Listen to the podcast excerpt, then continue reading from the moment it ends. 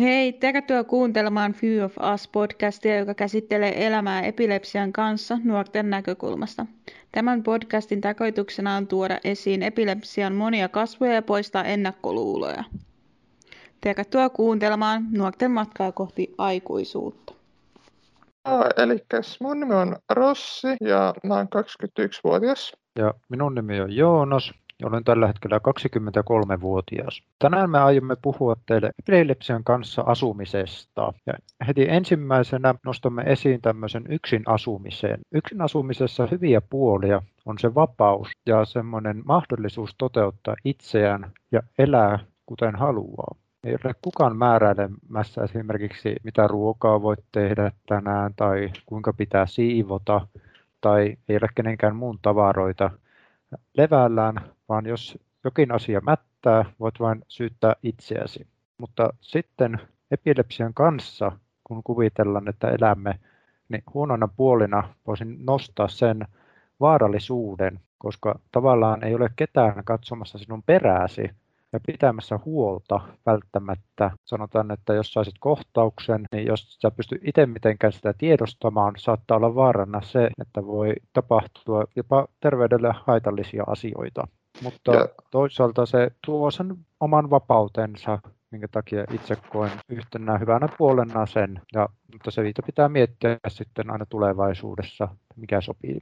Ja mitä itse ajattelen single-asumisesta, mielestäni jo, Joonas nosti hyvin tärkeät se, seikat ainakin positiivisessa mielessä esille, mutta enkä näe, että itse voisin kertoa teille oikeastaan positiivisessa mielessä sen enempää siitä, koska Joonas nosti käytännössä itsenäisyyden kaikki puolet hyvin esille, mutta mitä miin, miinuksen puolelle tulee, niin vuosina voisin epilepsian lisäksi mainita sen, että jos olet, se, jos olet vähänkin seurapiiri-ihminen, niin yksin asumisessa kyllästyt hyvin herkästi ja on vaara tylsistyä. Ja sit, sitten myös sen, jotkut voivat laiskistua, eivätkä lähde ulos. Tämä on myös mielenterveydelle hyvin haitallista. No, seuraavana sitten voisimme puhua tästä kimppa-asumisesta.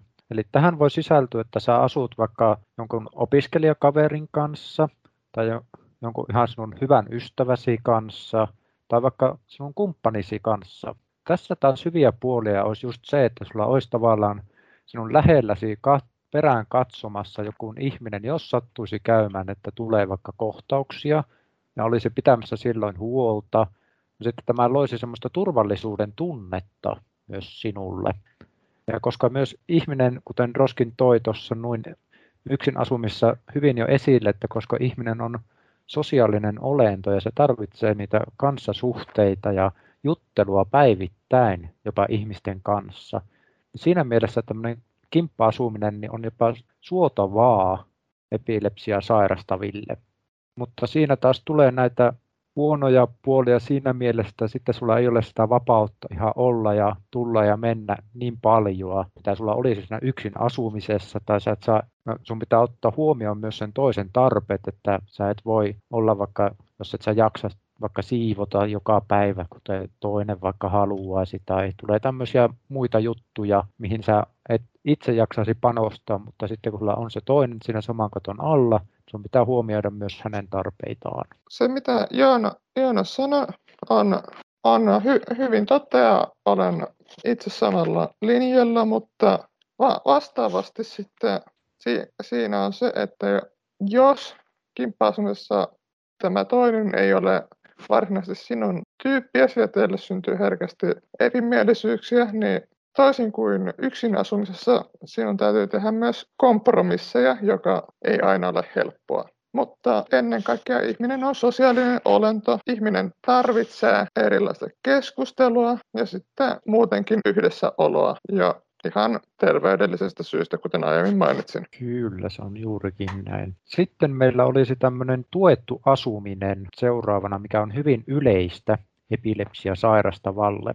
Eli niille, ketkä eivät tiedä tämmöistä, mitä meinaa tuettu asuminen vielä, se on tämmöistä mahdollisesti jopa itsenäistä asumista, mutta sulla voi olla silleen, että sinun luonasi käypi joku henkilö, joka on tyyppisesti joku avustaja tai vastaava, joka auttaa sinua tarvittaessa päivittäisasioissa, esimerkiksi vaikka siivouksessa tai ruoanlaitossa ja kaikissa tämmöisessä perusasiassa. Voitte käydä yhdessä kaupassa ja kaikkea tämmöistä. Ja tavallaan hän helpottaa sitä omaa arkeasi pärjäämään siellä. Ja kaikista tärkein, mikä varmaan tämmöisessä tuetussa asumisessa on, Tämä luo paljon enemmän turvaa. Siinä mielessä sulla saattaa olla tämmöisiä apurannekkeita esimerkiksi käessä tai sulla saattaa olla semmoinen turvapuhelinkin käytössä, mikä tavallaan helpottaa sitä, että jos sä pystyt ennakoimaan sun oireita kohtauksien suhteen, siis, siis sä pystyt tarvittaessa saamaan nopeasti sitä apua sinne paikan päälle. Ja hyvin monesti tämmöinen tuettu asuminen, niin se on kohdistettu silleen yhteen rakennukseen että siinä yhdessä rakennuksessa saattaa olla useita tämmöisiä tuettuja asuntoyksiköitä ja sitten siellä alakerrassa saattaa olla näitä kyseisiä hoitajia tai avustajia, jotka pääsee todella nopeasti sinne, jos jotain sattuu. Sitten mikä hyvä puoli tässä myöskin on, on se, että tarvittaessa, jos sulle tulee jostain niin kuin paha mieli tai sulle tulee joku tosi tärkeä asia, mikä sä haluat kertoa, niin hekin ovat sitä varten, että he pystyvät tukemaan ihan minkälaisessa asiassa tahansa minä hetkenä hyvänsä. Ja tämmöinen tuettu asuminen, niin jos olet vielä hyvin nuori ja haluat kokeilla tavallaan semmoista itsenäisempää asumismuotoa, niin tämä tuettu asuminen tavallaan mahdollistaa sen, että jos sä vähän mietit, että yksin asuminen ei välttämättä olisi vielä se, että mihin sä olisit valmis, tai sitten tuommoinen kimppa-asuminen, mistä äsken puhuimme, ei välttämättä onnistuisi. Mutta sitten tämmöinen tuettu asumismuoto on vähän semmoinen niin kuin näiden kaikkien välimaastossa. Sulla saattaa olla se oma asunto, mutta missä on paljon turvallisempaa asua, koska siellä on tehty tämmöisiä pieniä ratkaisuja, jotka auttaa niin kuin ihan arkipäivisissä asioissa. Ja Tämä, mistä Joonas puhui, niin oli käytännössä ju, juurikin niin kuin, että sulla on oma asunto, mutta sitten tukihenkilö käy tsekkaamassa sua tai ja auttamassa arjen askareissa. Mutta se ei rajoitu pelkästään siihen, vaan on myös yleisesti ottaen näitä tukiasuntoja, jotka on siis niin kuin yleisiä tiloja, missä voi yhdessä kerroksessa asua reippaat 20, 20 henkeä ja sitten kyseisessä kerroksessa voi olla aamu- ja iltavuorossa aina yleensä kaksi hoitajaa, josta kullakin on ehkä about 10 asiakasta, eli jokaisella on niin sanottu oma hoitaja. Ja sitten nämä hoitajat auttaa henkilöitä niin, niin sanotusti asioissa, joita ne tarvitsee, mutta mutta se ei ole kuitenkaan välttämättä aina niin yksinkertaista, sillä jos, jos sä oot semmoinen henkilö, joka ei ole valmis vaikka senäiseen asumiseen, mutta sitten kuitenkin tarvitset joitakin tietynlaisia asioita siihen, että sä tulet itse kotosaksi. Esimerkiksi jotkut pitää keittiötä kodin sy- sydämenä, mutta hyvin usein just tämmöisessä asumisessa, mistä minä puhun, niin ei ole siellä asunnossa itsessään keittiötä, vaan se on yleisessä tilassa, jota sitäkään ei saa käyttää sen takia, ettei esimerkiksi jotkut asiakkaat vaarantaa sitä yle, yleistilaa. Sen, sen takia se, voi, se yleisasuminen voi to, tuottaa hankaluuksia esimerkiksi asukkaalle, joka on, sanotaan nyt vaikka, jos, jos tämmöinen asuminen olisi suunnattu kehitysvammaiselle, niin se tuottaisi hankaluuksia asukkaalle, joka on kehitykseltä ja älykkyydeltään kehittyneempi kuin kyse, kyseisen vamman omaavat henkilöt. Lisäksi mitä tulee tämmöiseen asumiseen, niin jos sä omaat epilepsian, joka ei anna minkäänlaista merkkiä siitä, että sä saa kohtauksen, niin ei ne hoitajat osa, osaa tulla tsekkaamaan sinua ajoissa, koska ne hyvinkin saattaa jättää sut rauhaa väärällä hetkellä. Joten siinä mielessä se on sama kuin yksin asuminen, eli se vaara on sama, joten se vaara minimo- minimoiseksi mä kuitenkin kääntyisin niin kuin kimppa-asumisen puoleen. Kyllä, tässä mielessä on ihan juuri, juurikin näin, että joillakin saattaa olla semmoisia tyyppejä, kohtaustyyppejä, että ei pysty ennakoimaan mitenkään, niin siinä mielessä juurikin on ollut sitä, että siinä olisi joku lähellä koko ajan kahtumassa perään. Mutta sitten se pitää tunnistaa tavallaan jokaisen ihmisen se, mikä niin kuin sopii omalle itsellensä silleen. Ja sitten tavallaan tuommoisessa tuetussa asumisessa, kuten Rostoi tässä esille. Saattaa myös olla tämmöinen, että kun on yleiset tilat, niin joille, jotkut saattavat olla hyvin herkkiä koville äänille tai tämmöisille, niin tämmöisiäkin kannattaa ottaa sitten huomioon. Meillä ajatuksena vähän kertoa tuosta omasta asuinmuodosta ja kuinka me olemme päätyneet siihen, ja haluaisitko sinä Ros kertoa ensin? Voisin mä vaikka kertoa, että mähän asun tällä hetkellä siis mun perhe, perheen kanssa ja miten siihen on päädytty, no oikeastaan mähän on asunut koko elämäni perheen kanssa, mutta joten siitä ei ole sen kauheammin kertomista, mutta mä voin sen sanoa, että koska mä oon 21 nyt ja mä oon niinkin pitkään asunut mun perheen kanssa ainoastaan mun epilepsian takia, mutta tässä nyt me mietitään sitä, että katsotaan, että minkälainen asumismuoto olisi sitten järkevä sitten tuleva, tulevaisuudessa niin kuin tämän epilepsian takia, vaikka mä en olekaan niin kuin virallisesti saanut Gremman kohtausta, eli semmoista isompaa poissaolokohtausta, joka olisi sitten vaaraksi terve niin kuin oikeasti, että siihen voisi joutua sairaalaan. Ketä sun perheeseen kuuluu sitten tällä hetkellä? No mun, mun perhe, perheessä on tietysti sitten mun vanhemmat ja sitten mun nuorempi sisko. Et no niin.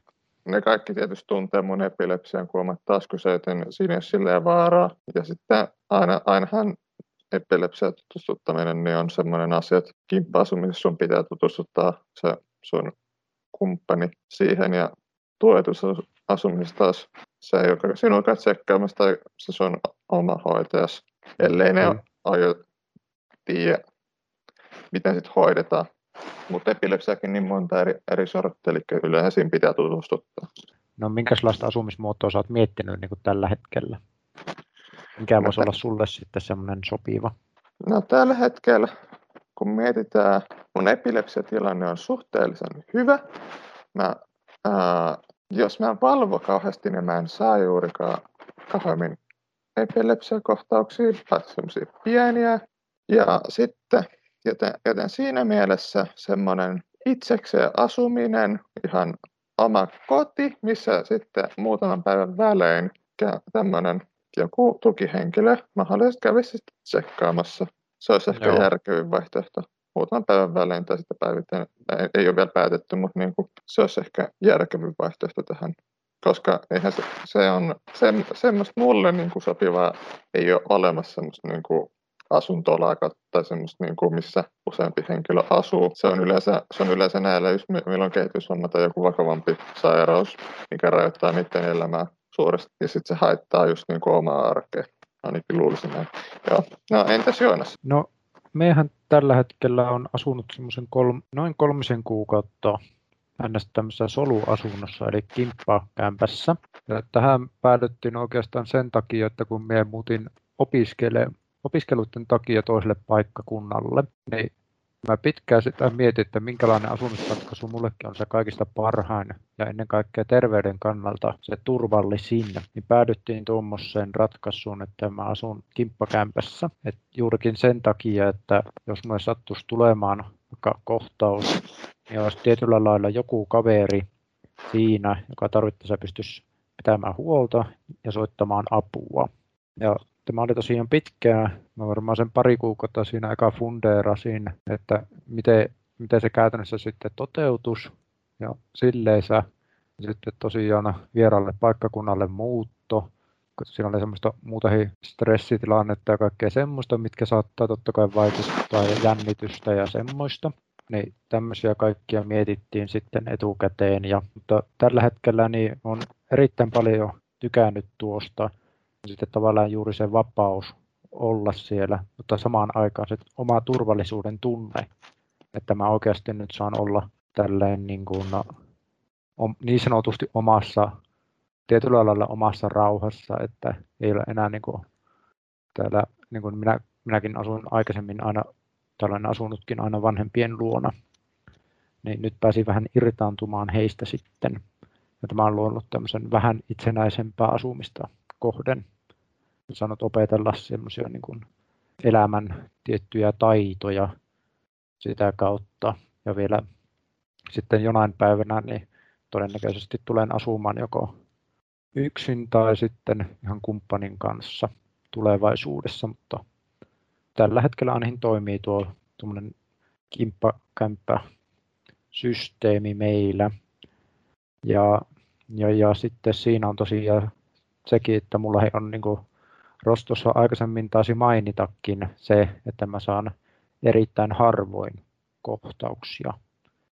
Että sen suhteen tämä on niin minulle sopiva vaihtoehto, että minun luonani ei käy tarvi tällä hetkellä ketään muita ihmisiä tai silleen niin kuin en tarvitse minkäänlaista apua oikeastaan missään tämmöisessä niin kuin kodin ja arjen askareissa, että pärjäisin periaatteessa ihan yksisteenkin.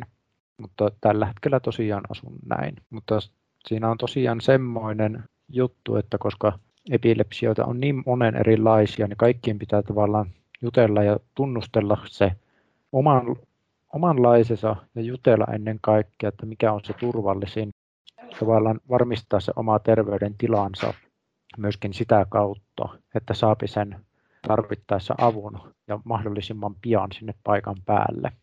Joo, eli mitä Joonas tässä sanoi, niin yleisesti ottaen tämmöinen niin kuin kerrostalo-asuminen on yle, yleisesti ottaen aika hyvä asumistyyli, oli se sitten solu, soluasuminen tai sitten perheen kanssa asuminen tai mikä tämmöinen, niin joten, jotenkin se kerrostaloasuminen kuitenkin aina voittaa nämä muut asu, ää, asumismahdollisuudet tai tämmöiset muut. Tai, tai oikeastaan miten niin kuin mun mentorikin sanoisi, että kaiken mitä epilepsia tulee, niin kaiken pitää tunnustella oma tiensä läpi. Siihen ei ole niin kuin suoraa reittiä.